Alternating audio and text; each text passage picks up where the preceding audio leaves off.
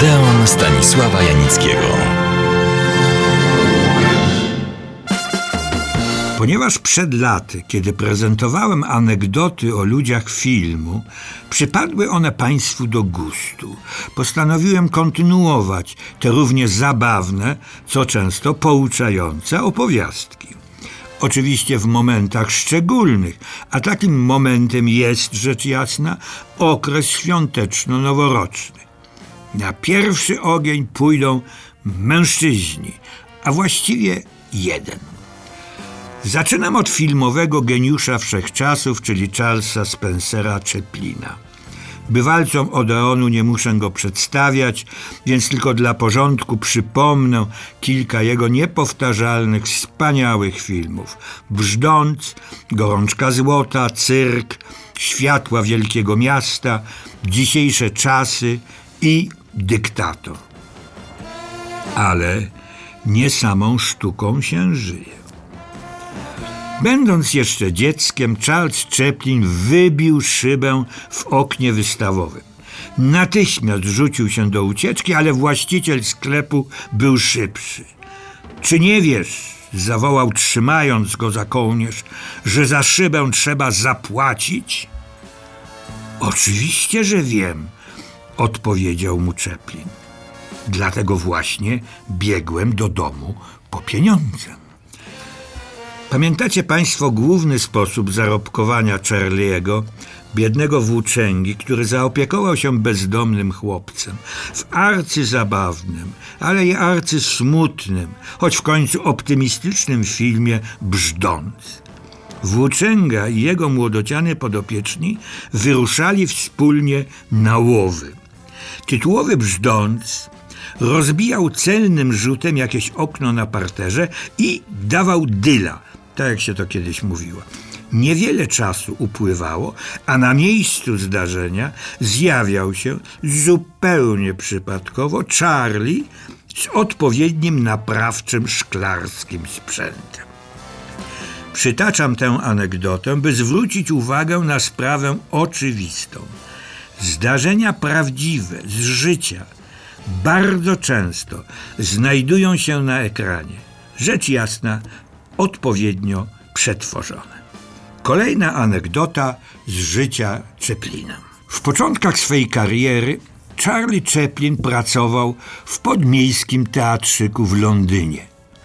Budynek roił się od szczurów i dyrektor często wołał, załamując ręce: Już nie mogę tego wytrzymać, jak pozbyć się tej plagi? Na to Chaplin. Niech pan da im moją garzę. Wtedy szybko zdechną z głodu. Okrutne, ale ówczesne życie Czeplina było, łagodnie mówiąc, nad wyraz nędzne i smutne, ponieważ jego sytuacja życiowa, ze względu na choroby i nałogi rodziców, była pożałowania godna.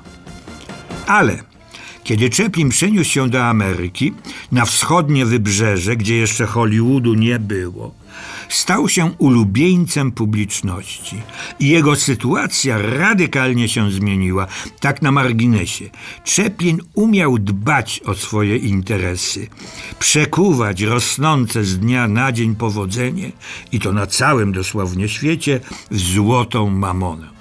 Dodam jednak zaraz, że te pieniądze służyły mu nie tylko do prowadzenia życia bez ograniczeń, ale przeznaczone były na realizację kolejnych filmów. Chwała mu za to, choć jego związki z kobietami były nieraz, oględnie się wyrażając, lekkomyślne.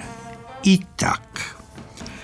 Pożycie małżeńskie Czeplina z jego pierwszą żoną nie układało się najszczęśliwej. Po jakimś czasie aktor zagroził swej połowicy rozwodem. Jeśli rozstaniesz się ze mną, to już nigdy nie znajdziesz drugiej takiej żony, usłyszał w odpowiedzi.